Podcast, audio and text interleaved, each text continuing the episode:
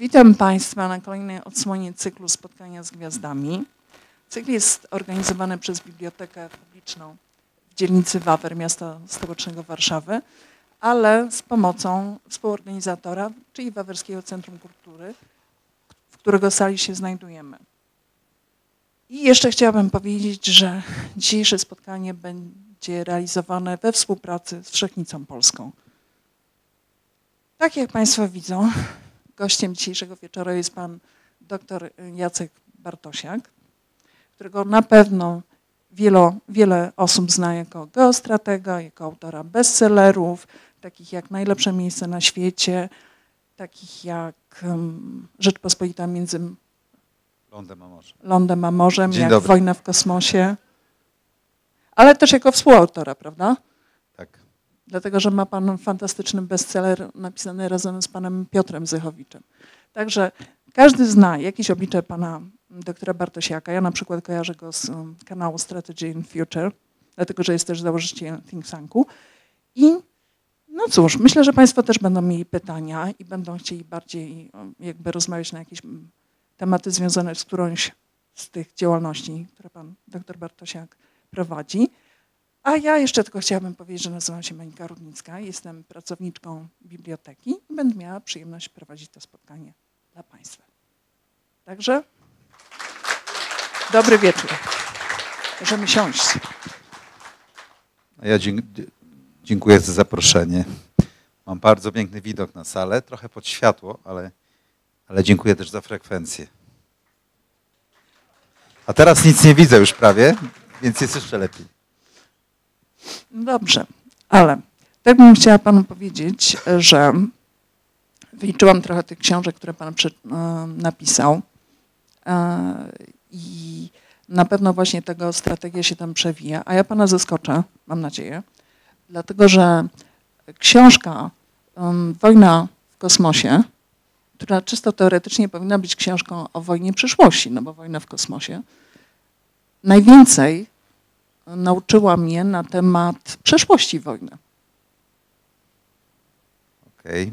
Dlatego, że żeby zrozumieć, jak to się stało, że mówimy o wojnie w kosmosie i mówimy o tym, że kosmos już teraz decyduje o przebiegu wojny, no to trzeba było zrozumieć, sięgnąć naprawdę do przykładu, który bardzo polecam, Dawida z Goliatem i przejść różne stadia rozwojowe sztuki wojennej.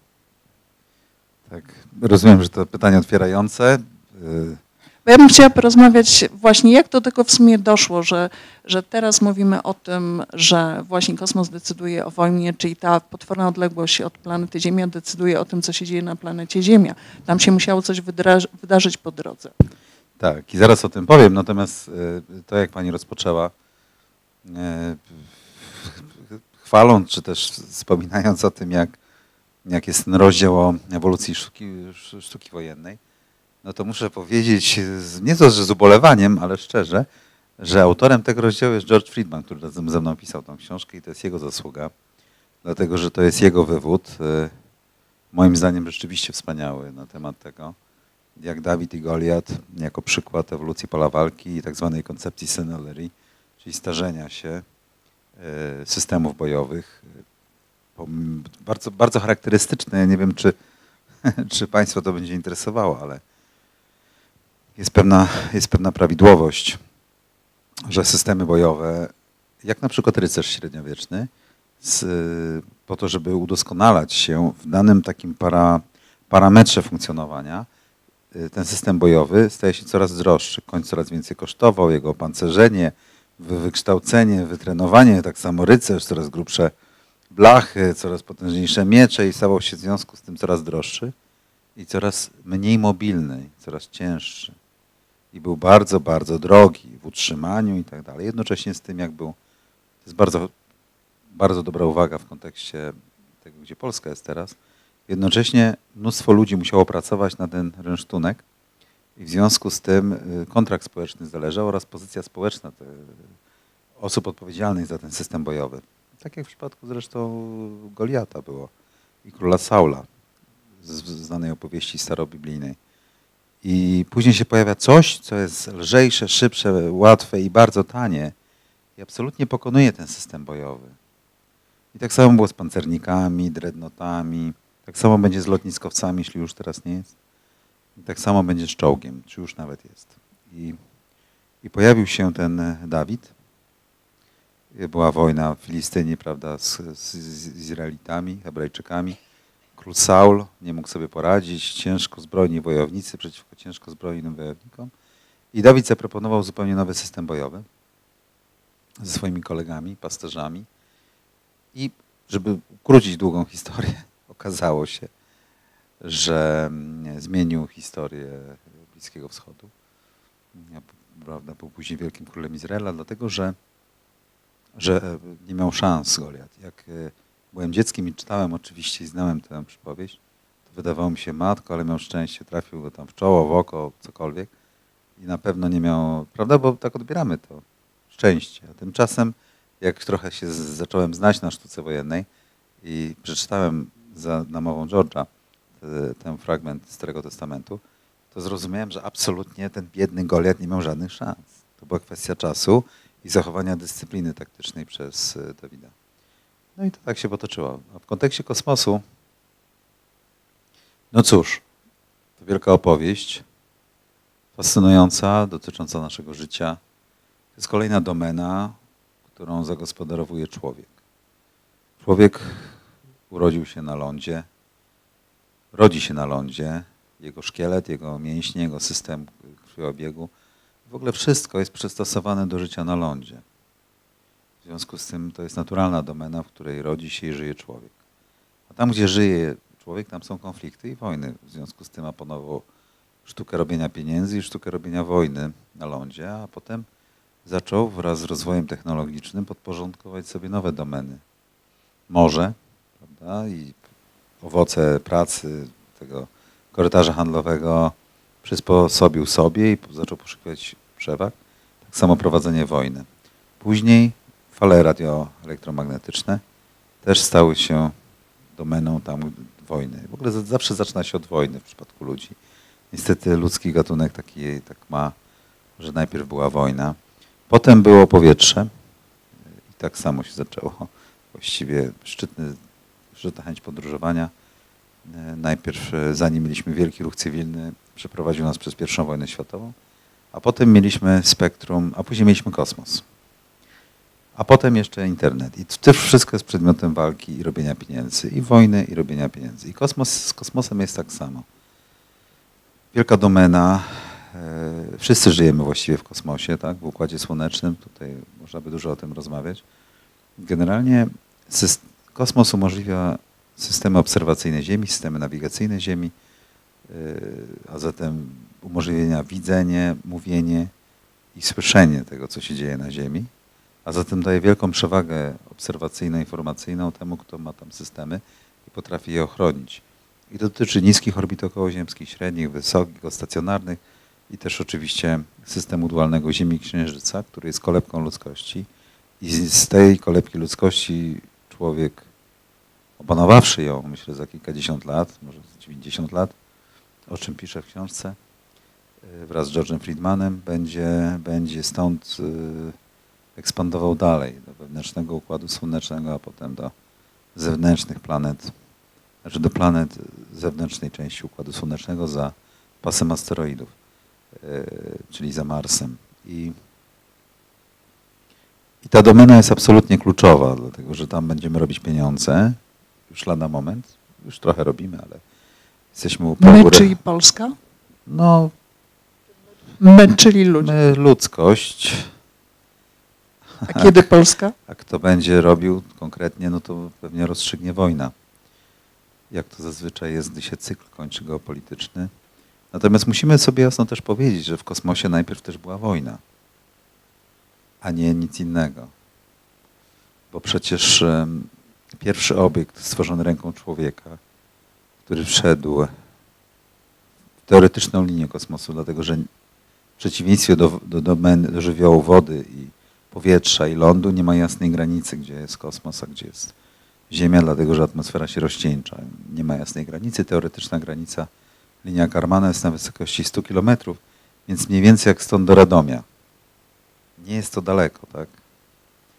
Natomiast to był, pierwszym obiektem była rakieta V2.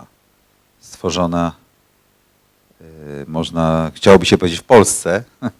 A propos pani pytania, no ale to tak, to byłoby nadużycie.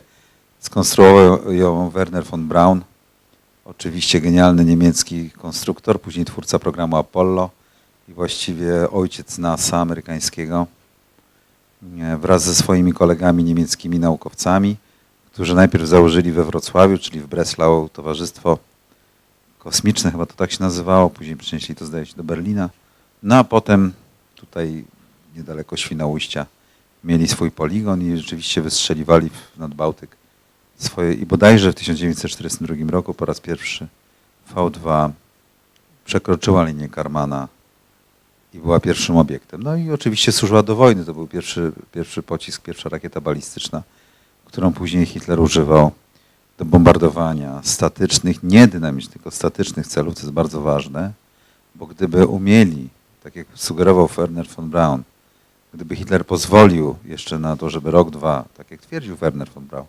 opracować system nawigacyjny i system sterowania, to mogliby trafiać okręty w ruchu, co jest bardzo trudne do dnia dzisiejszego. Rakietami balistycznymi, ponoć Chińczycy potrafią to robić, ale to rozstrzygnie nadchodząca wojna na Pacyfiku. To tak tytułem optymizmu. I to też a propos właśnie rakieta balistyczna, długi marsz, kolejnej wersji, która też wchodzi w przestrzeń kosmiczną i lobem wraca, bo nie uzyskuje wystarczającej pierwszej prędkości kosmicznej, żeby się utrzymać na orbicie okołoziemskiej. Więc takim lobem wychodzi jak V2 i wraca. I także wojna była pierwsza.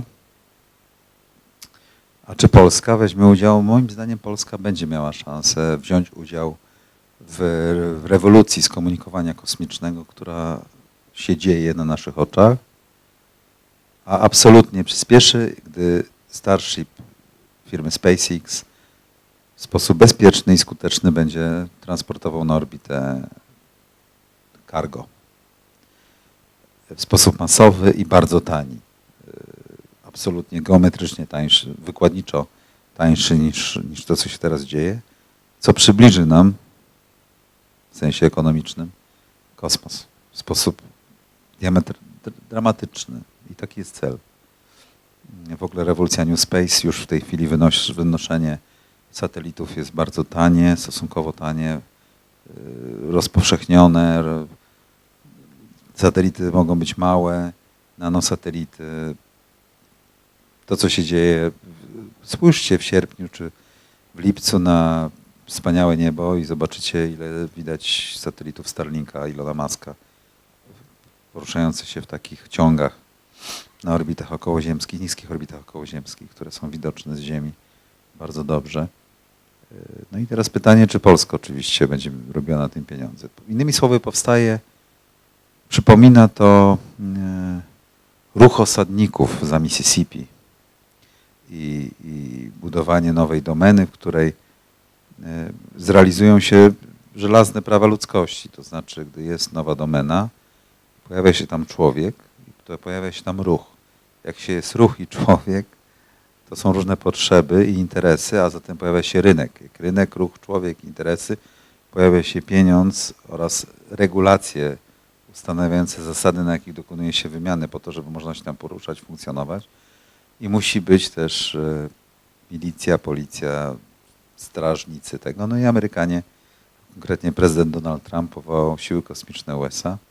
I z tego powodu Donald Trump przejdzie do historii. I siły kosmiczne USA, drodzy Państwo, i to nie jest bajka o żelaznym wilku, a nie przyszłość, tylko już teraz to się dzieje, mają obowiązek według amerykańskiego ustawodawstwa i według tego, jak funkcjonują w ramach sił zbrojnych USA, pilnować kosmicznej autostrady i skomunikowania i pilnować, że zasady amerykańskie tam funkcjonują. Do tego stopnia, że już teraz, gdy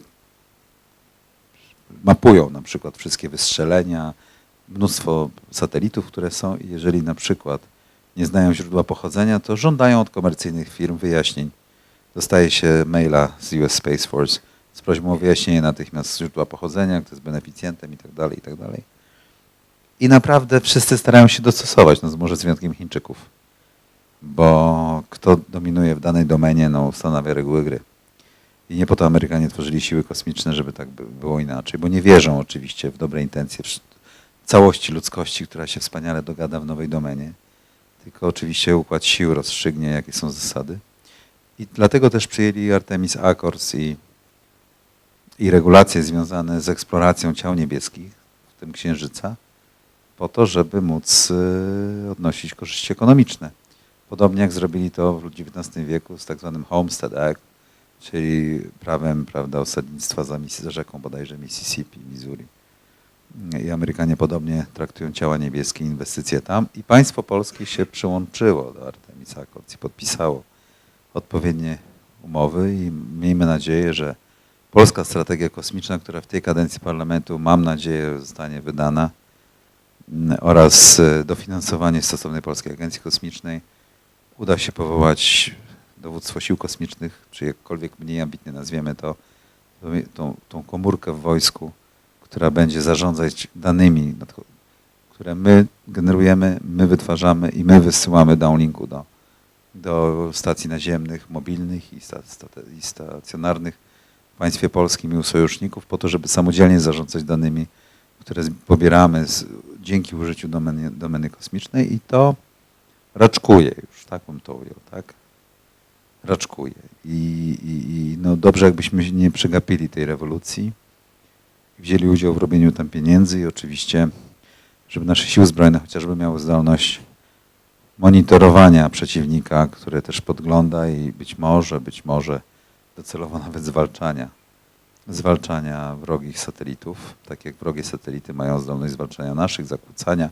Przez zwalczanie rozumiemy mechaniczne zwalczanie, ale też zakłócanie, różnego rodzaju spoofing, różnego rodzaju manipulacje na orbicie i tak dalej, i tak dalej. To jest już ćwiczone, to się już dzieje, to jest demonstrowane. I Chińczycy demonstrują takie zdolności, i Rosjanie demonstrują takie zdolności, i Amerykanie mają takie zdolności, i państwa biedniejsze od nas mają takie zdolności. No więc czas nadrobić te zaległości. Porozumienie Artemis to podpisało 13 krajów na świecie. Pamiętam teraz cyfry, ale to...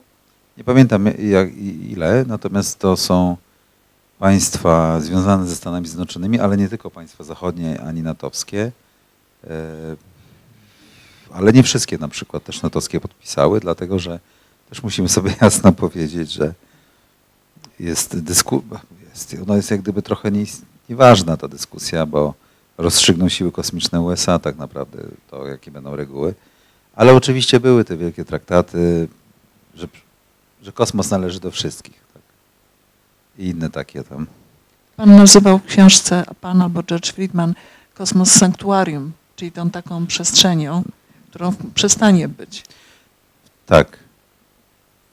Do tej pory kosmos był sanktuarium, czyli miejscem, z którego można działać bez ryzyka, że ktoś cię tam zestrzeli, bo takie było dogadanie i nie było do niedawna możliwości technologicznych zestrzelenia. W tej chwili będzie inaczej, już jest inaczej i generalnie moim zdaniem niskie orbity okołoziemskie nie są żadnym sanktuarium i póki co Eurazja ma przewagę, bo można systemami naziemnymi niszczyć amerykańskie satelity na orbitach niskich, ale też na średnich, czyli GPS-y.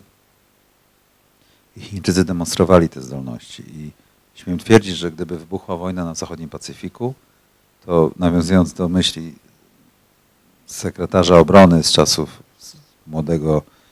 młodego Busha, czyli Donalda Rumsfelda, który zanim został sekretarzem obrony był szefem komisji w Kongresie do spraw kosmosu, jakoś tak to się nazywało, i opracował raport o niebezpieczeństwie kosmicznego Pearl Harbor. I to było zanim był World Trade Center, później przez zamach 11 września amerykańska atencja strategiczna została dystraktowana na inne kierunki i nie zabrali się za Chińczyków i za kosmos. Amerykanie teraz próbują nadrabiać, ale chyba jest za późno, ale to inna opowieść. W każdym razie ewentualna wojna na zachodnim Pacyfiku rozpocznie się prawdopodobnie od potężnego ataku strategicznych wojsk rakietowych Chińskiej Republiki Ludowej na też satelitów chińskich na amerykańskie systemy nawigacyjne, łączności, komunikacji i spoglądania na Ziemię, po to, żeby uczynić amerykańskie siły zbrojne głuchymi, niewidomymi i niemymi, żeby nie mogli z sobą Amerykanie rozmawiać, żeby nie mogli widzieć i słyszeć. Dlatego, że amerykańską słabością jest to, że amerykańskie systemy łączności, rozpoznania i komunikacji na słuchu są uzależnione od domeny kosmicznej, która była sanktuarium, a Amerykanie absolutnie dominowali w kosmosie, zwłaszcza na niskich orbitach okołoziemskich. I one zostaną zakwestionowane w razie wojny. Wręcz też uważam, że orbity z GPS-ami, z satelitami odpowiedzialnymi za GPS też będą, co spowoduje głębokie problemy dla marynarki wojennej USA, sił powietrznych i też dla naszego życia codziennego, bo raptem, wiecie Państwo, nie będzie można do biblioteki w Wawrze dojechać dzięki GPS-owi w telefonie. Chyba że będziemy korzystali z chińskiego Baidu albo z Galileo, między innymi dla europejskiego nawigacyjnego systemu. Między innymi dlatego powinno być w polskiej strategii kosmicznej, że mamy też dogadanie, jesteśmy systemem Galileo i nasze telefony przeskoczą na Galileo. No ale to jest też długo, wiadomo. W każdym razie, gdyby wybuchła wojna między mocarstwami, przestrzeń kosmiczna będzie w wojnie. Zresztą już jest. Nawet nie między mocarstwami, dlatego że od kilku tygodni Rosjanie przy pomocy systemu Krasucha dosyć skutecznie zakłócają niektóre konstelacje satelitów na niskich orbitach okołoziemskich w paśmie widzialnym, w tym polskiej produkcji, które zaglądają, co się dzieje na Ukrainie. I przy pomocy spektrum elektromagnetycznego zagłuszają, tak? Czy powodują, że nie widać, co się dzieje. Tu jest oczywiście pewna tak zwana mgła wojny, dokładnie nie wiadomo, to są tajne dane, ale takie docierają do Strategy & Future informacje. Natomiast wcześniej, oczywiście od samego początku wojny, wojska ukraińskie na poziomie taktycznym do batalionu w dół, od batalionu w dół, czyli kompanie, plutony działały dzięki sygnalowi, systemowi komunikacyjnemu, a internet był dostarczany przez Starlink Elona Muska. I to absolutnie ważna sprawa, dlatego że bez tego armia ukraińska nie mogłaby funkcjonować w sposób prawidłowy w pierwszych miesiącach wojny. I to dawało też przewagę taktyczną armii ukraińskiej, bo Rosjanie tego nie mieli i nie mogli się odpowiednio komunikować, rozwijać na czas. Byli późniejsi w pętli decyzyjnej, podejmowali decyzje i ono dłużej trwało wykonanie niż Ukraińcy reagowali. To jest ogromna przewaga na wojnie. Między innymi to rozstrzygnęło kampanię wrześniową 1939 roku na naszą niekorzyść, bo to nie przewaga w czoło, tak jak uczą dzieci błędnie w ogóle w szkołach polskich. To taka właśnie jest maniera. Jeżeli jesteście nauczycielami, to bardzo Państwa proszę, żebyście nie porównywali w tabelkach, ile Niemcy mieli czołgów, a ile my, ile samolotów i tak dalej, dlatego że to jest krzywdzące dla nas, a jednocześnie nie wyciągamy prawidłowych wniosków z tego, bo nie to rozstrzygnęło o tej wojnie. O tej wojnie rozstrzygnęło to, że Niemcy byli znacznie lepsi w pętli decyzyjnej, w dowodzeniu, w tempie podejmowania decyzji i zawsze nas zaskakiwali, gdzie są, a my nigdy nie wiedzieliśmy, gdzie są. Zajmowali kluczowe punkty i skrzyżowania, wychodzili nam na tyły, dokonywali przełamywań, bo my nigdy nie mieliśmy dobrego skomunikowania w porównaniu do Niemców. Skomunikowania, dobrej łączności, ciągle byliśmy w opóźnieniu, reagowaliśmy w puste, próżne, albo się ciągle wycofywaliśmy. Na poziomie taktycznym skończyło się tym, że żołnierz polski w tych jesiennych płaszczach września 1939 roku był przekonany, że ciągle się wycofuje i to nie drogami, bo niemieckie samoloty nad tym latały, tylko strzelały, a Niemcy zawsze byli już w miasteczku wyprzedzająco, tylko lasami, błotami jakimiś takimi. Tak się właśnie kończy, jak się nie ma pętli decyzyjnej równej albo szybszej niż przeciwnik. A marszałek Rydz-Śmigły próbował centralistycznie dowodzić z Rakowieckiej, ze sztabu głównego wodza, tego samego budynku, co teraz jest sztabem generalnym, a potem oczywiście z Brześcia i Niemcy go w spektrum elektromagnetycznym ciągle namierzali do tej jego jedynej radiostacji, która komunikowała i same były z tym problemy. Absolutny dramat ale o tym się jakoś w podręcznikach nie mówi. No i tutaj Ukraińcy dzięki Elonowi Muskowi mieli tę przewagę i mogli dyskontować przewagę przecież materialno-techniczną rosyjską nad nimi. Przy czym oczywiście działało to w obronie. W ataku bardzo ciężko się rozstawia terminale, jak się biegnie. W związku z tym też co ma plusy, no ale to już są szczegóły. Plusy i minusy. W każdym razie już Starlink Elona Muska zmienił oblicze wojny na Ukrainie, a to dopiero początek, więc kosmos jest kluczowy. Już nie będę Państwu wspominać, co było w czasie zimnej wojny, że przecież była wzajemny strach, doktryna wzajemnego odstraszania poprzez to, że Związek Sowiecki, od pewnego momentu, bo na początku tak nie było, Związek Sowiecki i Amerykanie szachowali się wzajemnie możliwością zniszczenia całkowitego dzięki pociskom balistycznym, które wychodziły w przestrzeń kosmiczną i miały lądować na terytorium przeciwnika, niszcząc counter-value, czyli przeciwko miastom, a nie jednostkom wojskowym, tylko ludności cywilnej, miastom, całe wielkie miasta i mega metropolie obu mocarstw. I to zapewniało właściwą równowagę strachu. No i to ten program Gwiezdnych Wojen i Reagana, Brilliant Pebbles i Brilliant Eyes, czyli nie wiem, jak to tłumaczyć, błyskotliwe kamyczki i błyskotliwe oczy, czy miały namierzać te pociski balistyczne, które startowały z Związku Sowieckiego i później laserami je niszczyć. Okazało się to wtedy jeszcze technologicznie niemożliwe, ale przede wszystkim upadło to dlatego, że w debacie udowodniono w Ameryce strategicznej, że przecież jest dobrze, jest równowaga strachu i to daje pokój. A jak my osiągniemy przewagę, to będzie destabilizowało równowagę i wtedy ktoś może próbować rozpocząć wojnę i coś w tym jest. Coś w tym jest. I no, w chwili obecnej nie ma żadnej równowagi. Nowa równowaga się będzie wytwarzać właśnie w ogniu tych wszystkich wojen zastępczych i być może bezpośredniej wojny Chin z USA, bo mamy taki okres chaosu w geopolityce światowej, więc kosmos ma sporo udział. Natomiast żeby tak przestać, bo ja ciągle mówię, nie pozwalam Pani zadawać pytań, czekam, ale od jednym zdaniem, tak naprawdę to przeminie jakoś tam, natomiast najwspanialsze to będzie to, że będziemy mieli gospodarkę, która będzie wykorzystywała domenę kosmiczną w sposób spektakularny, co zmieni nasze życia. Nie wiem, czy konkretnie nasze tu siedzących, ale może naszych dzieci i wnuków. Tylko się musi dokonać ten przełom technologiczny, że wynoszenie kilograma cargo na orbitę musi być tanie. W tej chwili jest drogie, ale Starship zmieni to. Będziemy mieli zupełnie nową erę. Tak jak portugalskie okręty z Sagres wypływające zmieniły Ocean Atlantycki, skomunikowanie i historię świata. Ja bym chciała tutaj troszeczkę jeszcze polobbować właśnie za tą książką Wojna w kosmosie, dlatego że... Tak wygląda w ogóle, jakby ktoś nie widział. Dlatego że tam jest fantastycznie funkcjonujące porównanie do tego, jak ludzie odnajdowali się kiedyś najpierw na oceanach, a żeby przybliżyć nam, jak to mogłoby funkcjonować w przypadku kosmosu, jak to już funkcjonuje. Wiadomo, kiedyś przy sztuce żeglarskiej, takiej może trochę uboższej, pilnowano się linii brzegowej.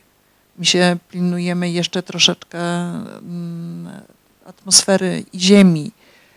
Nie możemy ruszać się tak daleko od Ziemi. Na razie mówimy o układzie dualnym Ziemia-Księżyc i tu się pilnujemy. Ale to jak się spojrzy na te nasze pierwsze kroki na oceanach, na te przepływy, na to, jak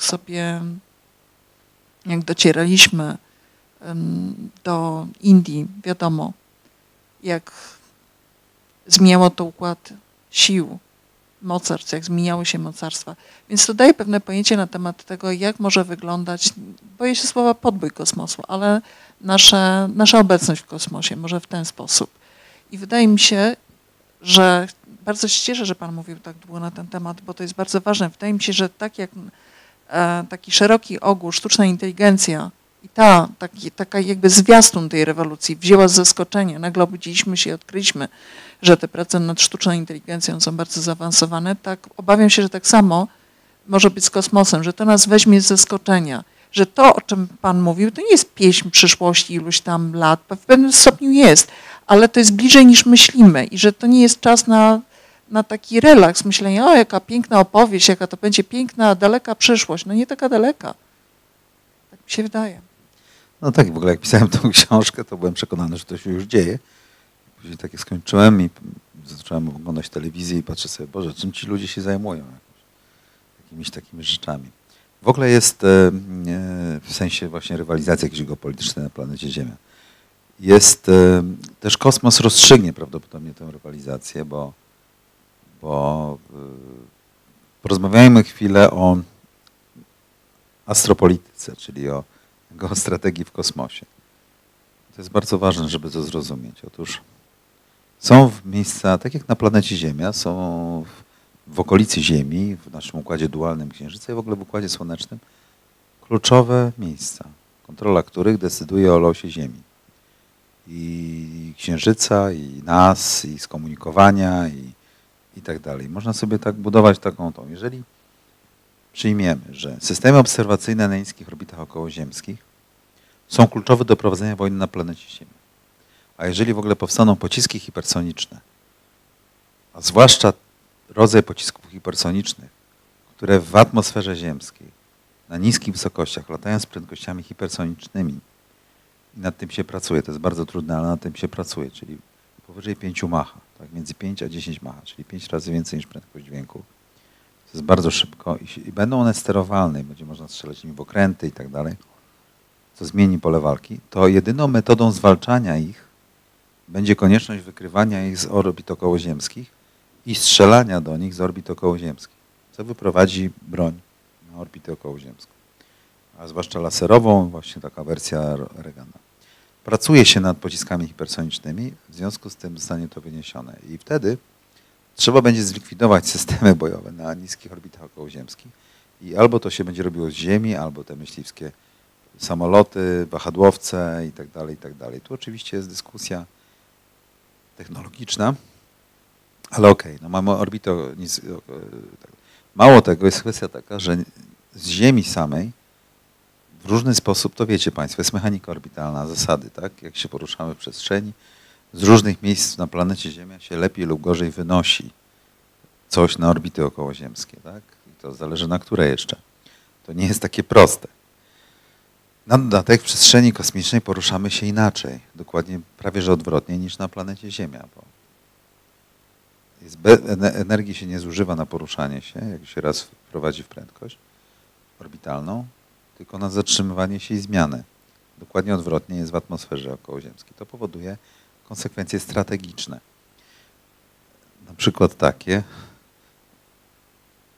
Na przykład takie, że bardzo ciężko jest uzupełniać paliwo oraz, że ruch orbitalny jest przewidywalny, bardzo przewidywalny, więc można wyprzedzająco zostawiać pułapki albo niszczyć orbity na orbicie, satelity na orbicie okołoziemskiej. Ale jeżeli wprowadzamy te na przykład wahadłowce myśliwskie, które mogą manewrować i zmieniać orbitę w trakcie jej robienia, co jest absolutnie niesamowite i ponoć może to robić ten amerykański samolot X-37B kosmiczny, to zmienia co całkowicie zasady, w jakich możemy wykrywać i zwalczać przeciwnika. Na dodatek jeszcze wokół Ziemi jest kilka punktów kluczowych. Zasada w ogóle jest taka, że czym jest wyżej, tym jest łatwiej. Dlatego, że jesteśmy w studni grawitacyjnej. Najgorzej jest na poziomie 0. Wyjście stąd w kosmos jest bardzo kosztowno, drogie. Impuls właściwy musi być, czyli sposób obliczania, ile, no generalnie ile, jaki silnik musi długo pracować i z jaką mocą, żeby wyjść w przestrzeń okołoziemską, to wówczas jest tak, że kto wyżej, ten ma łatwiej. Innymi słowy dlatego na przykład Księżyc jest dominujący wojskowo nad Ziemią. Jest taka książka Luna to surowa pani, książka z science fiction czy fantastyki naukowej, bodajże z lat 70. czy 60. Amerykanina takiego, gdzie opisuje wojnę Księżyca z Ziemią. Otóż Księżyc ma dominującą pozycję wojskową nad Ziemią. Po pierwsze jest w takim układzie dualnym, że jest wyżej i teoretycznie można zrzucać z Księżyca różne rzeczy na Ziemię, strzelać do Ziemi wykorzystując grawitację, ale przede wszystkim też nie zawsze widać niewidoczną stronę Księżyca, co powoduje, że można tam systemy bojowe chować. W drugą stronę tak to nie działa. No i to powoduje, że nigdy nie możemy pozwolić kolonistom na Księżycu na niepodległość, tak jak pozwolono kolonistom w Ameryce Północnej. Pamiętajcie o tym Państwo, żeby się na to nie zgadzać. Bo oni, podobnie jak Amerykanie kiedyś przyjdą i zdominują Eurazję, to koloniści księżycowi zdominują planetę Ziemia. Będą wstrzymali nas na celowniku. Nie wolno na to pozwolić. To taka moja, może ktoś to kiedyś wyciągnie z archiwów i powie, przestroga z 2023 roku. Na dodatek są oczywiście punkty libracyjne między ciałami niebieskimi, gdzie nie trzeba mieć wydatku energetycznego, żeby utrzymać się w jednym miejscu, co będzie kluczowym miejscem do patrolowania systemu dualnego Ziemi i Księżyca. Bo to jest nasza kolebka. W ogóle Księżyc jest bardzo blisko Ziemi. Tak? Przeciętnie 385 000 kilometrów od Ziemi. To jest kilka dni lotu manewrami Hochmana, więc takimi prawie bezwysiłkowymi. I to jest blisko. Jest mniej więcej wielkości Afryki, różnie się o tym mówi. Dodatkowy kontynent Ziemi, który ma surowce. Niektórzy futurolodzy uważają, że to będzie nasze zagłębie Rury, nasz Śląsk, nasz Donbas ze względu na minerały oraz stacja, z której tak naprawdę będziemy bez oporu atmosfery startować do planet Układu Słonecznego. Najlepiej przy pomocy napędu atomowego, który będzie niedozwolony na planecie Ziemia, która będzie pięknym, niebiesko-zielonym cudem świata. I stąd będziemy startować tylko przy pomocy napędu chemicznego. Będziemy Starshipem, tam na orbicie pobierać paliwo, lądować na Księżycu, a tam później ten brudny Księżyc, już napęd atomowy i dalej w świat. Natomiast co jest fajne w układzie dualnym, że jest lag czasowy, jest trochę powyżej jednej sekundy, chyba tam 1,2 czy 1,4, nie pamiętam, czy napisałem to w książce, już zapomniałem. I to powoduje, że można przez telefon rozmawiać i nie jest to jeszcze tak bardzo denerwujące. Jak coś się stanie, na przykład można w delegację być wysłanym na Księżyc jako informatyk, coś tam naprawiać i jeszcze rozmawiać z rodziną, tak? I wrócić za kilka dni. No, z Marsem już tak nie będzie, tak? Można zmontować ekipę ratowniczą, więc psychologicznie jesteśmy razem, tak? Ziemia i Księżyc. Na dodatek na Księżycu jest bardzo dużo surowca, z którego będziemy budowali instalacje, habitaty i inne instalacje produkcyjne na orbitach okołoziemskich. Gdybyśmy na przykład chcieli budować windę, która będzie wynosiła z Ziemi obiekty, czy innego rodzaju, no wiem, to się nazywa chyba orbitalna obręcz, która pozwoli na szybsze poruszanie się przez planetę Ziemia też, to będzie to prawdopodobnie z budulca, ze szczytu studni grawitacyjnej, czyli z Księżyca. Tak? No bo Ziemia ma większą grawitację, więc mniejszą. W związku z tym będziemy tam sprowadzać i będzie zużywane mniej energii, żeby budować. No i dlatego Księżyc jest kluczowy. I dlatego Chińczycy i Amerykanie ścigają się, żeby zbudować bazę tam, tak? Oczywiście naukową, wiadomo. Tak? Natomiast absolutnie ten wyścig przyspieszy wraz z programem Artemis amerykańskim, bardzo ambitnym. Nie wiem, dlaczego nie jest głośno o tym w Polsce. Jest to program o wiele szerszy niż program Apollo, bardzo ambitny. No i Chińczycy oczywiście też mają swój program, są bardzo zaawansowani. Idą w ślady, jest też New Space chiński, są prywatni przedsiębiorcy chińscy. Kosmos jest bardzo sexy i bardzo modny w Chinach wśród młodych ludzi. I niektórzy sobie żartują nawet, że na Zachodzie każdy chce być youtuberem, a w Chinach każdy chce być astronautą. Więc zobaczymy, gdzie nas to zaprowadzi. Póki co SpaceX Elona Muska robi największe postępy i ja nie ukrywam, że zawsze z zapałem oglądam kolejne starty. Nie wiem, czy Państwo sobie zdajecie sprawę, ale to jest absolutnie rewolucja technologiczna, już mówię to trzeci raz. Ta rakieta jest ogromna, ona ma wielkość jednego z wieżowców warszawskich. Jest ogromna, tak? Jest porównywalna z wieżowcami. I on ma produkować kilkaset rocznie tych rakiet. i ona wynosi znacznie więcej cargo niż ma w ładowniach Boeing 747, niż największy transportowcy świata. No, można by dużo mówić o różnych rzeczach z tym związanych. No. Proszę o kolejne pytanie. Może nie kolejne pytanie, tylko kolejny wątek i też nie tak daleko tego kosmosu, bo sami Państwo przyznają, to jest naprawdę fascynujący temat i uważam, że za mało się mówi o kosmosie. Zwłaszcza, że to jest troszeczkę przerażające, bo myśmy się wychowali w takim przekonaniu o no właśnie dominacji USA, ale coś się wydarzyło, dlatego że czy oni przespali jakiś moment w tym NASA, dlatego że gdzieś tam też słyszałam, że takich Elonów Musków, tylko chińskich, a przynajmniej dobrych kandydatów na chińską wersję Elona Muska też trochę jest. I że no po prostu na razie USA wciąż jeszcze dominują, ale to jest na razie i to nie wiadomo jak długo to na razie może potrwać. Gdyby nie było firmy SpaceX Elona Muska, to gdyby patrzono na statystyki wynoszenia w przestrzeń kosmiczną, Chińczycy byliby absolutnym hegemonem. A istnieje jeszcze NASA przecież amerykańska i tak dalej. Otóż Chińczycy ciągle startują. I to państwowe, i prywatne firmy. No po prostu Chińczycy ciągle startują, eksperymentują, mają bardzo, bardzo dobre rakiety. No tak swoją drogą też trzeba powiedzieć, że chińskie strategiczne siły rakietowe są najnowocześniejsze na świecie, tak swoją drogą. I największe. No więc mają też rakiety kosmiczne, bo to jest jak gdyby niedaleka droga jednego od drugiego. No i jest mnóstwo też, ja akurat nie czuję się wielkim specjalistą od chińskich zdolności kosmicznych.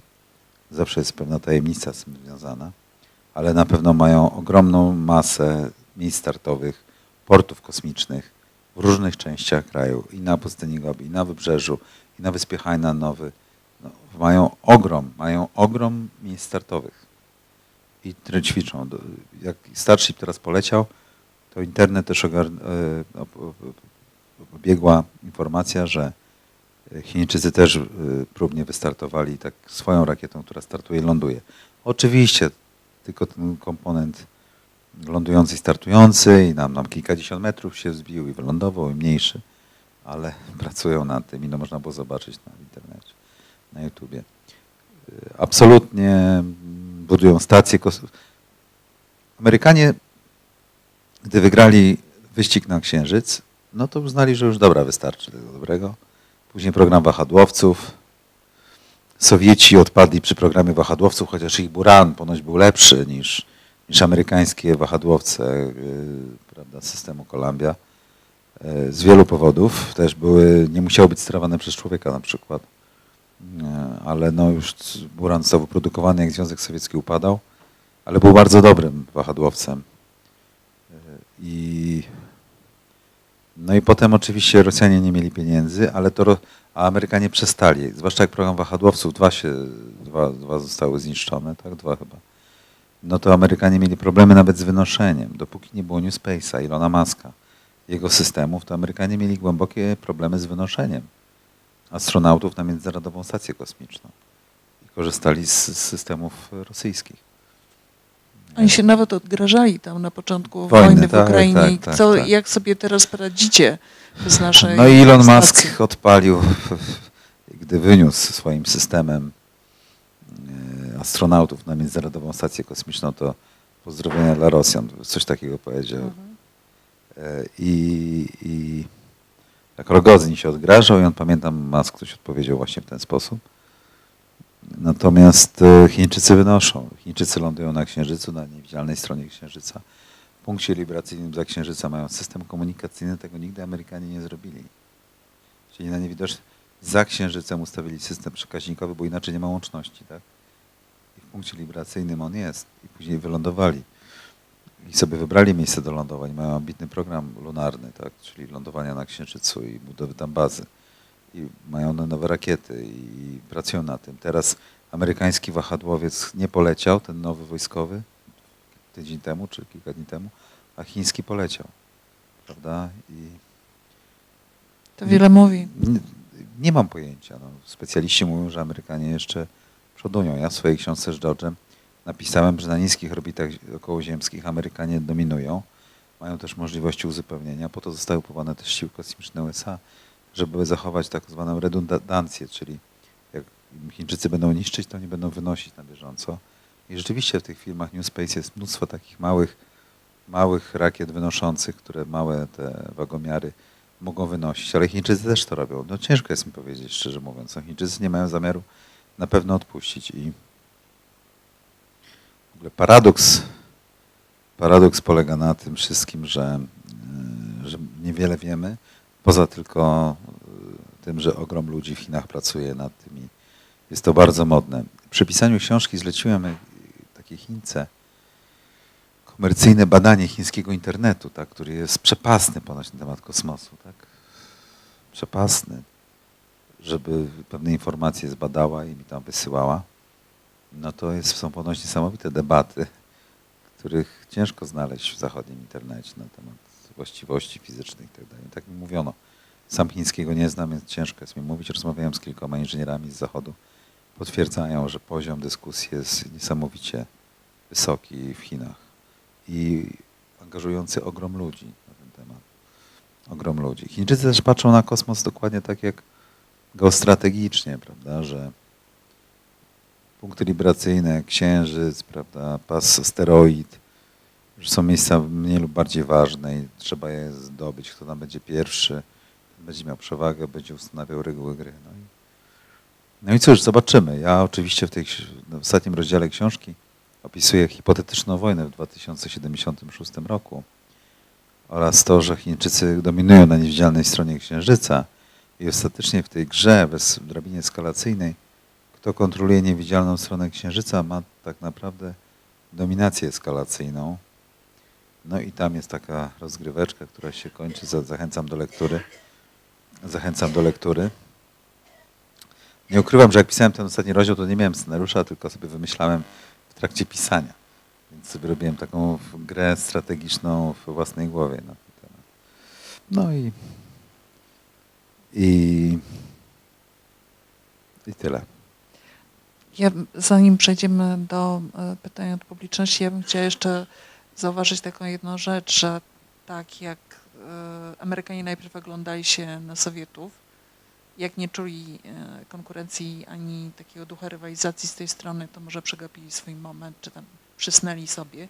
Chińczycy wykorzystali zdecydowanie swój czas, ale ze strony takiej właśnie biblioteki i literatury i popkultury chciałabym też zauważyć to, że tam w USA była jeszcze taka zgodność społeczeństwa i jakby decydentów co do tego, że kosmos jest ważny, że przecież Hollywood robiło, jak się na to spojrzy, iście kampanie jakby promocyjne w ogóle obecności amerykańskiej w kosmosie i w pewnym momencie Chińczycy też zaczęli do tego tak podchodzić, bo pamiętam jak jeden z pisarzy, który notabene napisał artykuł na temat bibliotek, o tym, że są potrzebne biblioteki, Neil Gaiman, wyróżniany pisarz fantazy, został zaproszony na konwent w Chinach i się zdziwił, bo wcześniej nie było konwentów. To było traktowane jako trochę jałowa rozrywka i się ich zapytał, dlaczego. To był konwent science fiction. I oni mu powiedzieli, że wysłali skautów do Doliny Krzemowej jakiś czas temu i próbowali zrozumieć, jak to jest, że Amerykanie osiągają rzeczy, których oni nie mogą osiągnąć, skoro są w sumie inteligentniejsi. No, te tam wyniki studentów, młodzieży w matematyce, różnych tam naukach wskazywały na to, że oni są inteligentniejsi. Ale tam był jeszcze aspekt rozwijania wyobraźni. Ta młodzież rozwijała sobie tamta amerykańska wyobraźnię na kulturze, to ja nie boję się tego powiedzieć, ale tam właśnie było to zaplecze rozwijania zbiorowej wyobraźni. Ja bym bardzo chciała, żeby u nas było coś takiego, bo ja oglądałam pana rozmowę z Grzegorzem Zwolińskim w tym cyklu Mapy mentalne. No to jest wielki entuzjasta i orędownik polskiego przemysłu kosmicznego. Ale żeby to porwało większą liczbę bardzo zdolnych młodych ludzi, których na pewno mamy w Polsce, no to przydałoby się, żeby ktoś jeszcze zarządzał zbiorową wyobraźnią. No tak, na pewno, po to, żeby sobie stawiać jakieś cele. Zaraz się odniosę do tego, natomiast chcę jeszcze jedną rzecz wyjaśnić w sprawie rywalizacji sowiecko-amerykańskiej. Amerykanie na początku tę rywalizację sromotnie przegrywali.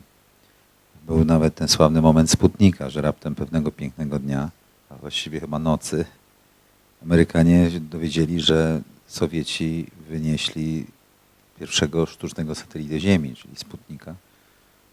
I można było go obserwować ponoć nawet i byli wściekli, że mogą bomby zrzucać. To jest zrzucanie bomb z orbity, jest inna sprawa wynikająca z paniki orbitalnej, ale mniejsza z tym, że oni byli tam przed nimi, byli w szoku. Potem był Gagarin. No nie mogli tego nadrobić absolutnie Amerykanie przez dłuższy czas. Dlatego szczęśliwie wygrali. I to wcale też nie było takie pewne. Wyścig na Księżyc. Ale był ten Sputnik. W nauce strategicznej, czy w strategii mówi się moment Sputnika jako taki moment, gdzie Amerykanie zdali sobie sprawę, że nie przewodzą. I wówczas prezydent Eisenhower uruchomił wielki program nauki inżynierów, prawda, środków publicznych na pobudzanie programu kosmicznego na przykład. Teraz też się nawołuje. Środowiska takie ambitne nawołują, że musi mieć ten swój, Amerykanie muszą mieć ten moment Sputnika. Po to, żeby nie dać się wyprzedzić Chińczykom. W sztucznej inteligencji, w komputerach kwantowych, w komunikacji kwantowej czy w kosmosie. No i zobaczymy. Natomiast co do Polski, oczywiście, wspaniale byłoby mieć klasę polityczną, która rozumie, co to jest kosmos. Przyjmuje strategię kosmiczną, buduje rynek, Polska Agencja Kosmiczna poprzez to, ile ma pieniędzy, jakie ma uprawnienia ustawowe, tworzy rynek poprzez odpowiednie przetargi dla polskich przedsiębiorców. My się wpisujemy w łańcuch wartości wynikających z budowania nowej domeny kosmicznej, tworzenia tam rynku przez Amerykanów, programu Artemis. Polska klasa polityczna to wspiera, chroni przed zakusami jakichś złych ludzi. Generujemy marżę, bo marża jest wielka w przemyśle kosmicznym. Inżynierowie młodzi polscy zostają w Polsce i pracują w laboratoriach tych firm prywatnych i państwowych, które generują i software, i hardware do eksploracji kosmicznej. No to jest marzenie, tak żeby to było. I uczestniczymy w różnych programach międzynarodowych i mamy na to właśnie środki, kompetencje, pieniądze i tak dalej. Bo pieniądze akurat są w Polsce. Kompetencje moim zdaniem też by się znalazły, takie intelektualno-technologiczne. Dobrze jakby powstała infrastruktura ustawowo-regulacyjna i zrozumienie po stronie polityków, że bez państwa się tego kosmosu nie da zrobić i żeby odpowiednie agendy państwowe były wyposażone i miały taką zdolność mentalną do tego, żeby pomagać przy tym i że to nie jest jakaś odległa rzecz, tylko staje się to dobro powszechne, dostęp do kosmosu staje się dobrem powszechnym. Państwa afrykańskie mają takie zdolności. No to chyba nas też stać, ponoć jesteśmy w 20 najbogatszych krajach świata. Więc ponoć. Więc taki Izrael, który ma mniej pieniędzy od nas, dostępnych, tak, nie na głowę, tylko w ogóle, podjął próbę lądowania na Księżycu. Nieudaną, się rozbili, ale podjął. I przypomnę, że to nie ma znaczenia pod tym względem, jaki się ma dochód na głowę, tylko ogólna dyspozycja pieniędzy, bo inaczej Mao Zedong nie miałby broni atomowej i nie miałby programu kosmicznego, bo na głowę Chiny był jednym z najbiedniejszych państw na świecie. Ale to chodzi o możliwość alokacji, a potem dyslokacji i dystrybucji tych zasobów, które generuje potężne państwo chińskie. A to Mao Zedong uruchomił program kosmiczny w Chinach. Więc tak. Więc może teraz damy szansę publiczności. Zastanawiam się, czy ktoś przyszedł tu z jakimś gotowym pytaniem. Podejrzewam, że tak. Lepiej na temat kosmosu.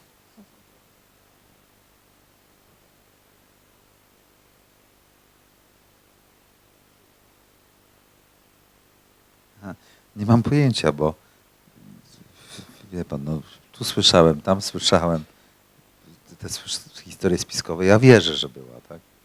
Natomiast ja sam nie byłem, więc nie stwierdziłem tego. Tak bym to odpowiedział na to. Tak samo jak słyszałem różne teorie spiskowe o World Trade Center albo innych rzeczach. Czasami teorie spiskowe okazują się prawdą, ale akurat w przypadku Księżyca wierzę, że Amerykanie wylądowali. Jakaś logika świadczyłaby o tym, że wylądowali, tak bym to mówił. Czy można mieć pytanie? Oczywiście, zapraszamy. Ja mam takie pytanie, które nie jest związane z kosmosem, bo jeśli ta wojna w kosmosie ma wybuchnąć w 2070 roku, to pewnie przed tą wojną wybuchną jeszcze inne wojny, które mogą nas dotknąć. I no, jest różnego typu analitycy mówią, że najbliższa wojna, najkrótszy okres to jest 2 lata, powiedzmy najdłużej 10 lat i ta wojna może nas dotknąć. Teraz moje pytanie jest takie, czy uważa pan, że centralizacja Unii Europejskiej, jeśli chodzi o politykę zagraniczną, o zbrojenia, to jest lepsze rozwiązanie dla Polski niż NATO czy bilateralne w ramach NATO układy między państwami Europy Środkowej, czyli mam tu na myśli Skandynawię, Polskę, Rumunię, które rozwiązanie polityczne dla Polski jest najbardziej korzystne? Czy centralizacja Unii w ramach polityk zagranicznych, wojska i w kontekście tego, co oczywiście się zdarzyło na Ukrainie i polityki niemieckiej, szczególnie w tym pierwszym okresie wojny na Ukrainie, czy te rozwiązanie jest dla nas bezpieczniejsze, czy tkwienie w NATO i bilateralne układy w ramach państw Europy Środkowej? To jest bardzo trudne pytanie, wymagające złożonej odpowiedzi. Mam nadzieję, że państwo wytrzymacie, a ja postaram się odpowiedzieć. Zresztą zachęcam do najnowszego naszego nagrania w Strategy and Future na ten temat, gdy mówimy o strategiach wojskowych. Dzisiaj nagrywane, będzie w piątek na YouTubie. Wie pan co, to jest tak. Projekt centralizacji Unii Europejskiej pod modłę niemiecką, innego pomysłu zresztą nie ma, ma na celu obezwładnienie polityki zagranicznej bezpieczeństwa monarchii zewnętrznych, czyli takich państw jak Polska, w kontekście decyzji o pokoju, wojnie w otoczeniu geopolitycznym tego państwa europejskiego. Innymi słowy, ma to na celu umożliwienie takiego wynegocjowania z Rosją pokoju i bezpieczeństwa, żeby był święty spokój, ale na koszt państw peryferyjnych, czyli Polski, państw bałtyckich. I to jest oczywiste. Teraz jest pytanie filozoficzne. Czy to jest dobre dla ludzkości? Może dla ludzkości jest to dobre. Czy to jest dobre dla Europy jako kontynentu? Tak, może jest to dobre dla Europy jako kontynentu. Czy to jest dobre dla Polski? Nie, to nie jest dobre dla Polski, chyba że uznamy, że pokój za wszelką cenę jest dobry, pomimo tego, że zrezygnujemy ze sporej części interesów i zwiniemy niepodległość. Co w sumie nie jest najgorszą rzeczą na świecie, bo gorzej jest, jak na przykład nas wymordują, tak? Albo będziemy w totalnej wojnie, którą przegramy. Pytanie jest, jakie koncesje zostaną w takim scenariuszu udzielone Rosji w zamian za to. Innymi słowy, na przykład nasza reforma wojska mogłaby zmniejszać koncesje, które musielibyśmy udzielić, tak? Problem polega na tym, z tym scenariuszem, że ja w niego nie wierzę. Dlatego, że Niemcy nie będą w stanie doprowadzić do tego scenariusza docelowego, a Europa nie będzie w stanie być jednością. Najwyraźniej widać z tego. I to jest oczywiście bardzo smutna wiadomość. Innymi słowy, to nie chodzi o model, że Europejczykom się uda, bo fajnie by było, jakby było jedno państwo europejskie, muszę powiedzieć. Od Hiszpanii po państwa bałtyckie i Finlandię. Natomiast nie bardzo widzę, jak ono mogłoby funkcjonować. Czy państwa by się zgodziły na to samo? W takim procesie zazwyczaj ujednolicenie tych stanowisk dokonuje się przemocą. Tak jak było w czasie wojny secesyjnej w Stanach Zjednoczonych. I tu problem polega na tym, że Niemcy nie potrafią odpuścić władzy w Europie. bo uważają, że są najlepiej predestynowani do nich. A będziemy mieli głęboki spór z Niemcami na temat tego, jaka jest rola Rosji w systemie. I do tego się sprowadza cała istota rzeczy. Jeżeli my myślimy, że jesteśmy na jakimś przedstawicielami wolnego świata i w słusznej sprawie walczymy, to musimy sobie zdawać sprawę, że większość świata uważa, że taka postawa prowadzi do wojny globalnej i wcale Polska nie jest w żadnym obozie ludzi wolnych. I to jest bardzo trzeźwe, otrzeźwiające. Natomiast co do drugiej części pańskiego pytania, także widać, jestem trochę, mam gorzki stosunek do tego, chociażbym chciał, żeby to wyszło. Tylko od 15 wieków to nie wyszło, tak bym to ujął, tak? Od upadku zachodniego cesarstwa w V wieku. Natomiast co do drugiej części pytania, to też będzie trudne niestety. Także same dobre wiadomości. Dlatego, że w Ameryce narasta spór kół strategicznych pomiędzy utrzymaniem systemu prymatu i obecności wszędzie Amerykanów na wysuniętych rubieżach w Eurazji. To stronnictwo wszechimperialne jest za tym. Biden o tym ostatnio mówił.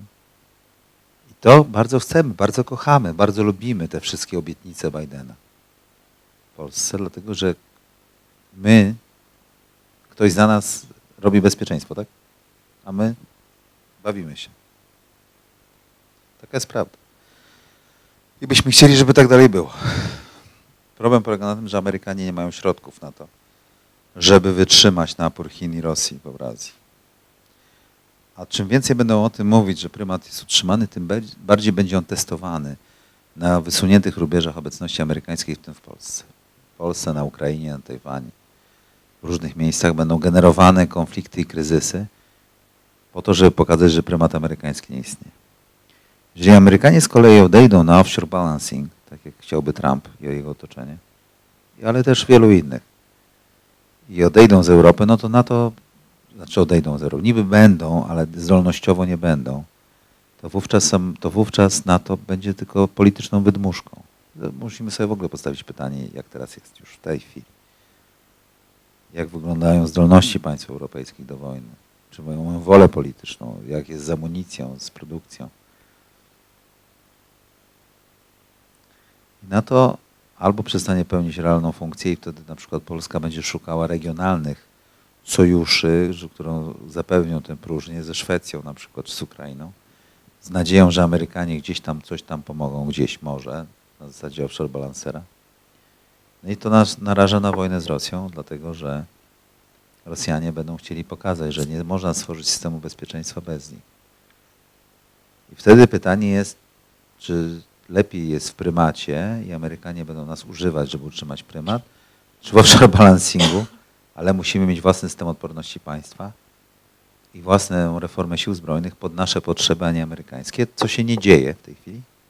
Robimy to pod amerykańskie potrzeby, jeśli w ogóle. Powstaje pytanie, bo to jest bardzo trudna droga, wymagająca wysokiej kwalifikacji elit politycznych. Czy my mamy takie elity polityczne, czy jesteśmy w stanie pójść tą trudną drogą? No i innymi słowy, jak pan widzi, same pozytywne odpowiedzi mam dla pana. Dlatego wchodzimy w bardzo trudny czas i dlatego poprzedni rząd krzyczał o groźbie wojny i próbował kupować wszystko. Przy czym moim zdaniem nie była to dobra strategia wojskowa dla państwa polskiego. A zobaczymy, co będzie robiło obecny rząd. Natomiast jednym zdaniem podsumowując, absolutnie nie wierzę w to, że projekt federalizacyjny, czy federacyjny, czy jakkolwiek go nazwiemy, Unii Europejskiej, da nam bezpieczeństwo. Nie ma żadnych na to szans, wręcz przeciwnie. Moim zdaniem, pomimo tego, że chciałbym, żeby się udał, w momencie, gdy on zostanie rozpoczęty i Rosja się nie będzie czuła częścią tego projektu i Europejczycy zachodni będą myśleli, że wynegocjują z Rosją pokój, kosztem jakichś tam interesów, ale pokój, to Rosjanie będą podwyższać stawkę bezpieczeństwa, działając przeciwko bezpieczeństwu marchi wschodnich, czyli nas, po to, żeby pokazać, że nie są w stanie nikt z nimi nic wynegocjować, tylko oni mogą narzucić swoją wolę co do systemu bezpieczeństwa. Czyli w złudzeniu są Niemcy, którzy myślą, że da im to możliwość negocjacji z Rosją, na zasadach jakichś partnerskich. Tylko na razie to na eskalację poniżej progu otwartej wojny i naruszenie systemu bezpieczeństwa w tej części świata, na wschodniej flance.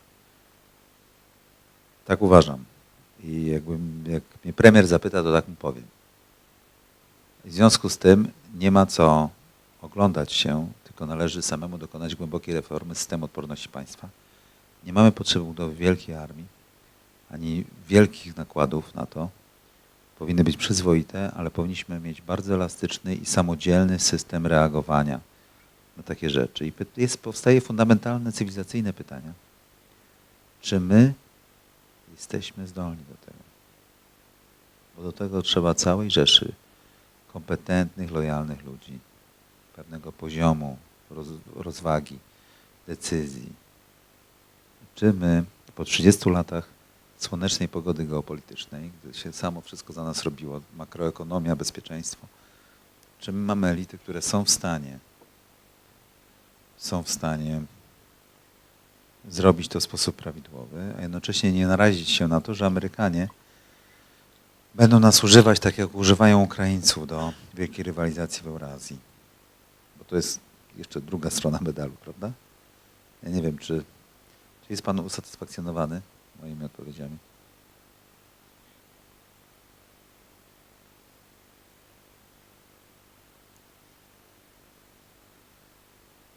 Nie, wręcz przeciwnie. Wydaje mi się, że ja bardzo jednoznacznie to powiedziałem. Tylko wariantowo. Z strony pan powiedział, że trzyma pan kciuki, chciałby, żeby to się udało, ale z drugiej strony powiedział pan, że to nie jest korzystne dla nas. W związku z tym dla mnie to jest pewnego rodzaju sprzeczność. Nie, chciałbym, żeby się projekt europejski udał, ale nie na takich zasadach, że nasze interesy są negocjowane kosztem przez kogoś innego bez nas. I potrzebujemy systemu reformy odporności państwa i wojska, żeby nikt nam nie mógł narzucić rozwiązań w negocjacjach ponad naszymi głowami. A centrum decyzyjne Unii nam uniemożliwi tę reformę, bo będzie chciało za nas decydować. To jest bardzo proste, to jest czysta polityka.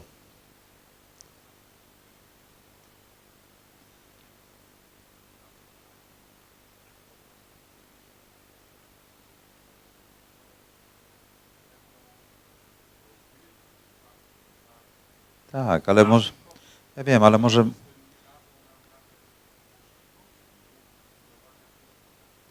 no, ale może będziemy musieli zaakceptować to. Mieliśmy PRL, będziemy mieli co innego. Absolutnie, wie pan, to są poważne rzeczy, dlatego że w sumie, żebyśmy nie wchodzili też w takie dyskusje, tam niepodległość, jej brak, albo coś. No, wie pan, no może jak Eurazja powstanie jako jedność, Niemcy będą na niej zarabiać, i Francuzi, będzie pokój, to może być większe dobro niż jakaś tam niepodległość Polski. Oczywiście ja mogę mieć inne zdanie, ale wie pan, zadecyduje kryterium uliczne, może większość społeczeństwa będzie chciała mieć spokój. Tak? I zaakceptuje te warunki. Po prostu.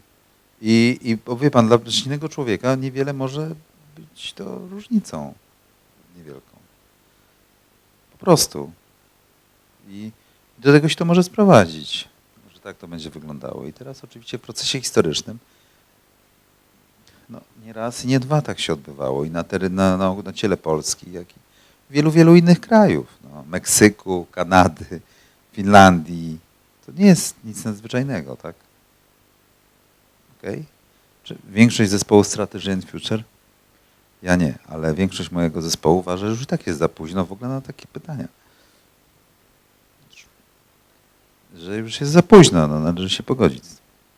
I że sobie robimy modelowo tam dyskusję po to, żeby pokazać modele strategiczne, ale już nasi przespali to rozstrzyganie tego. Po prostu. A ja jeszcze wierzę, że można coś tam być może. Tak. Ale wie pan, najbardziej się obawiam, że w toku tych negocjacji Rosjanie mogą nam robić tak, jak Hamas zrobił w Izraelu. I pokaże absolutną niezdolność państwa polskiego do zabezpieczenia bezpieczeństwa wschodniej ściany. No. I co wtedy?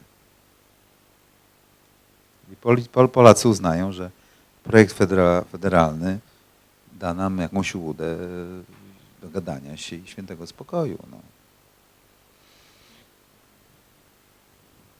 Ale ono to jest akurat bardzo ważne, to jest bardzo ważne pytanie, a ja jestem akurat 2 godziny po bardzo takiej poważnej, głębokiej dyskusji, którą będziecie mogli Państwo obejrzeć, gdzie w ramach zespołu wchodzimy jeszcze większe szczegóły na ten temat. Tu oczywiście właśnie myślałem, że będziemy mieli o kosmosie tylko, więc nie jestem trochę wdrożony, żeby tak Panu gładko odpowiadać, ale to jest oczywiście bardzo poważny problem i proszę też pamiętać, że to się wszystko może dziać w cieniu nadchodzącej wojny na Pacyfiku albo w ogóle już trwającej. Ta cała historia, tak? Gdzie to będzie to sideshow, jak gdyby nieistotna sprawa tutaj w porównaniu do tego, co tam się będzie działo. Będzie Armagedon na powiązaniach handlowych, nie będziemy mieli części do niczego w tym czasie, tak? Farmaceutyków, substancji do szpitali, maseczek, skalpeli, bo wszystko stanie, cały ruch handlowy z Azji stanie, a zobaczcie sobie, jeżeli ktoś bierze lekarstwa, to razem zajrzeć sobie, no, kto produkuje substancje aktywne do waszych lekarstw, w jakim kraju to jest robione. Tak? Bo no, jest uzależnienie od Chin i od produkcji w Azji różnego rodzaju rzeczy jest ogromne świata zachodniego. Jak wybuchnie wojna na zachodnim Pacyfiku, to się wszystko to zatrzyma. No, dużo poważniejsze rzeczy niż jakieś koncesje naszej niepodległości, tak? Po prostu. To co?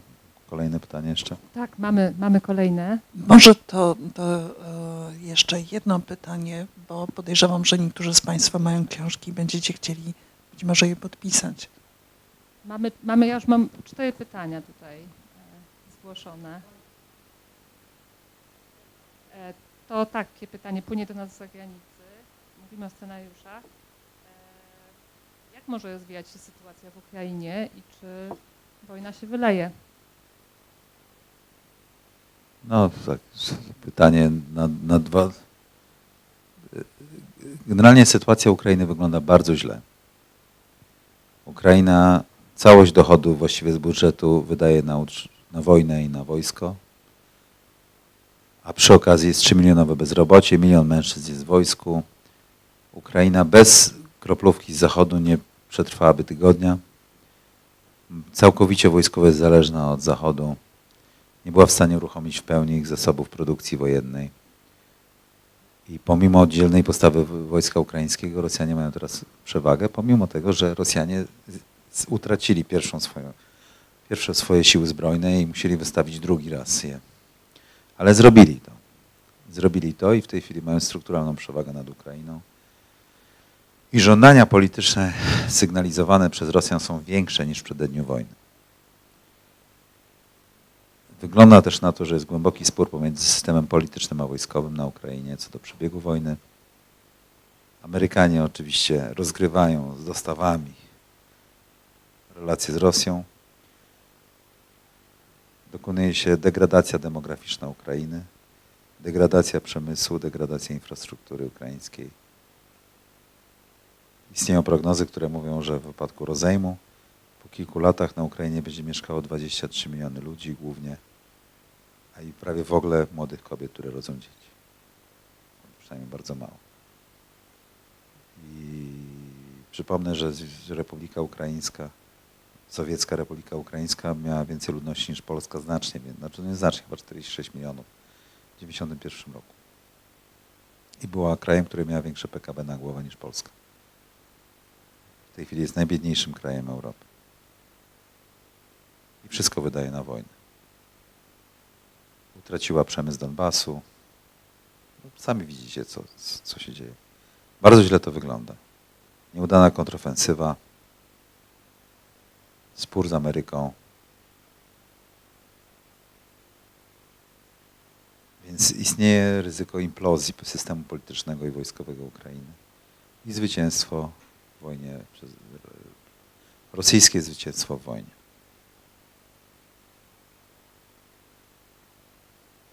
No i pytanie jest, co dalej, tak wówczas. Istnieje też ryzyko rozejmu oraz co zrobić z kilkuset tysiącami zwolnionych z wojska mężczyzn, którzy nie mają zatrudnienia i perspektyw. Same znaki zapytania. Państwo polskie powinno dzisiaj przygotowywać się na taki scenariusz. No zobaczymy. Może stanie się cud i nie będzie tak źle. Po prostu nie wiem. Powiedziałem, jak wygląda. Wojskowo i strategicznie Ukraina wojnę w tej chwili przegrywa. Jest najbardziej mnie niepokoi głęboki spór między Zełańskim a dowódcą wojskowym, który to wygląda na to, że Zełański przygotowuje mu odsunięcie go, bo czuje się zagrożony politycznie, co zwiastuje bunt wojska ukraińskiego, które jest wierne dowództwu wojskowemu i nie wierzy politykom i nienawidzi Zełańskiego. I tak brutalnie to wygląda. Tak. Wierzy natomiast generałowi Załużnemu. Natomiast nie wierzy systemowi politycznemu.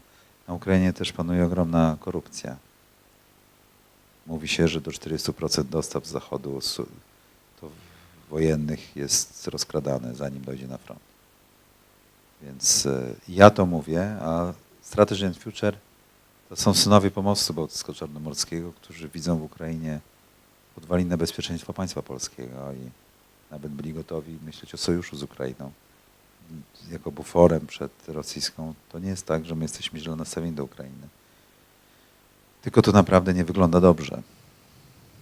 Po prostu. I sporą winę za to ponoszą Amerykanie, drodzy Państwo. Że rozgrywali to na zimno eskalację. Łyżeczką dając uzbrojenie i zasoby ukraińskiej armii. Nie wyciągnijmy z tego wnioski dla siebie, dla naszej reformy wojska. Nie może być ona oparta o to, że nasze wojsko ma być wojskami pomocniczymi dla Amerykanów. Dowodzenie jest, kontrola eskalacji w naszych rękach musi to być bezwzględnie i nasi politycy muszą sobie to wbić do głowy. Wydają w końcu nasze pieniądze, nie ich własne. Więc należy od nich tego oczekiwać. Do tej pory to się nie dzieje. I to jest klucz. Okej, kolejne pytanie. Przekazuję mikrofon. Ja jeszcze tylko dodam, że a propos tej kontroli eskalacji, jakby ktoś chciał poczytać o tym więcej, to jest najlepsze miejsce na świecie. Tutaj Pan temu poświęca. Kontrola eskalacji jest absolutnie kluczem do zrozumienia współczesnej wojny i jej politycznego wymiaru, który jest decydujący, no bo ludzie nie strzelają się dla samego strzelania, tylko żeby osiągnąć cel polityczny, a wojna jest instrumentem polityki państwa. Jakkolwiek brutalnie i cynicznie to brzmi. Musi być jasny cel, teoria wojny, zwycięstwa i zarządzanie na szczeblach drabiny eskalacyjnej. Państwo polskie musi powstać. Nie może być takiej sytuacji, że wyląduje rakieta w miejscowości X i my czekamy 8 godzin, co powie łaskawie Biden, jak się obudzi na wyspie Bali i wyjaśni, co to było. Bo tak to było de facto. Moim zdaniem to wtedy zaczął się regres w stosunkach polsko-ukraińskich, bo bez względu na to, skąd pochodziła ta rakieta, Ukraińcy zobaczyli, że nie jesteśmy samodzielni w kwestiach strategicznych, więc po co z nami mają rozmawiać? Jak oni są w wojnie i oni będą rozmawiać z tym, kto jest decyzyjny, a nie z jakimiś po prostu ludźmi, którzy nie są decyzyjni i niepoważni. I od tego czasu, moim zdaniem, nie przestali nas traktować poważnie. Zresztą ja się nie dziwię akurat pod tym względem, bo się szuka zawsze w takich sprawach człowieka decyzyjnego, z którym można coś ustalić. Poważnego. Tak.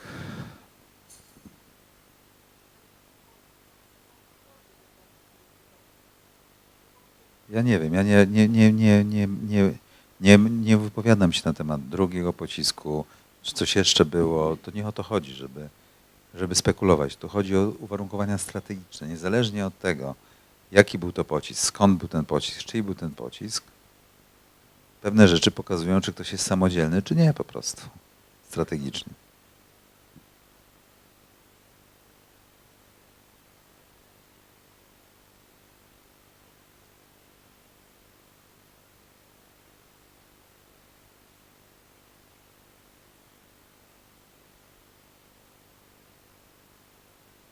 Ja to rozumiem, oczywiście. Oczywiście ma pan rację, że tak by było, że Ukraińcy by się ucieszyli i próbowali oczywiście wmanipulować nas, ale chodzi o to, że nie musieliśmy czekać naprawdę na obudzenie się Bidena, żeby odmówić przystąpienia do wojny i samemu decydować o tym, jaki to był pocisk, co to było i tak dalej i rozstrzygać swoje, a nie zasłaniać się zawsze Amerykanami pod tym względem. Bo to albo Amerykanie prowadzą wojnę, albo my, albo to jest ich terytorium, albo nasze. No chyba Izrael by nie czekał na coś takiego. Po prostu sam by rozstrzygał i Amerykanie musieliby wtedy słono mu płacić za to, żeby na przykład nie eskalował, tak?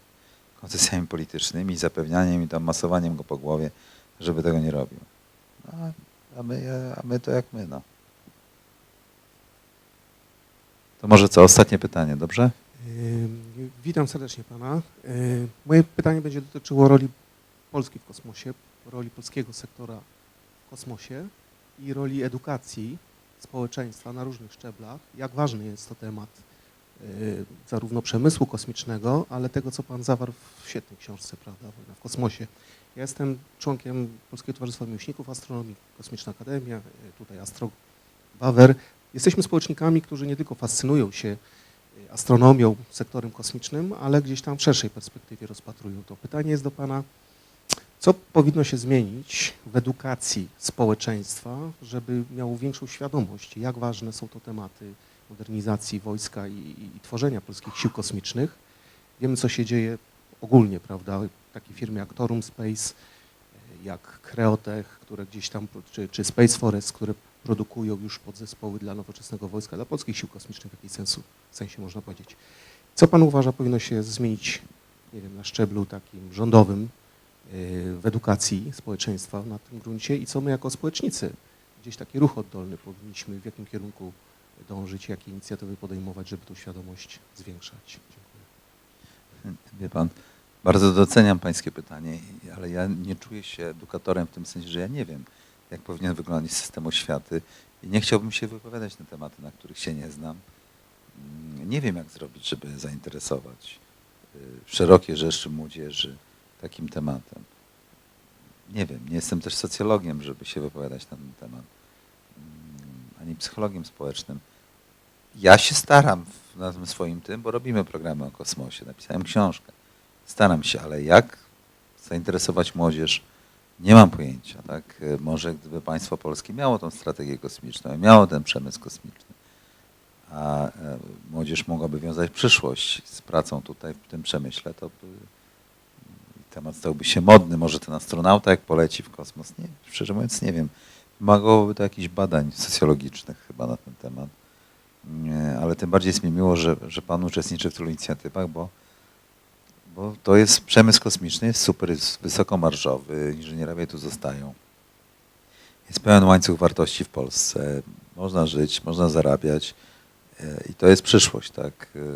Więc tylko tak mogę powiedzieć, natomiast nie mam pojęcia i proszę mnie zwolnić z tego, żeby wymyślać, jak powinien wyglądać program szkolny pod tym względem, chociaż na pewno bym zrezygnował z nauki o budowie pantofelka, okay, na biologii, bo pamiętam, że ciężko mi to przychodziło i nie wiem, jak zaliczałem te kartkówki w podstawówce z tej biologii i z takich innych rzeczy.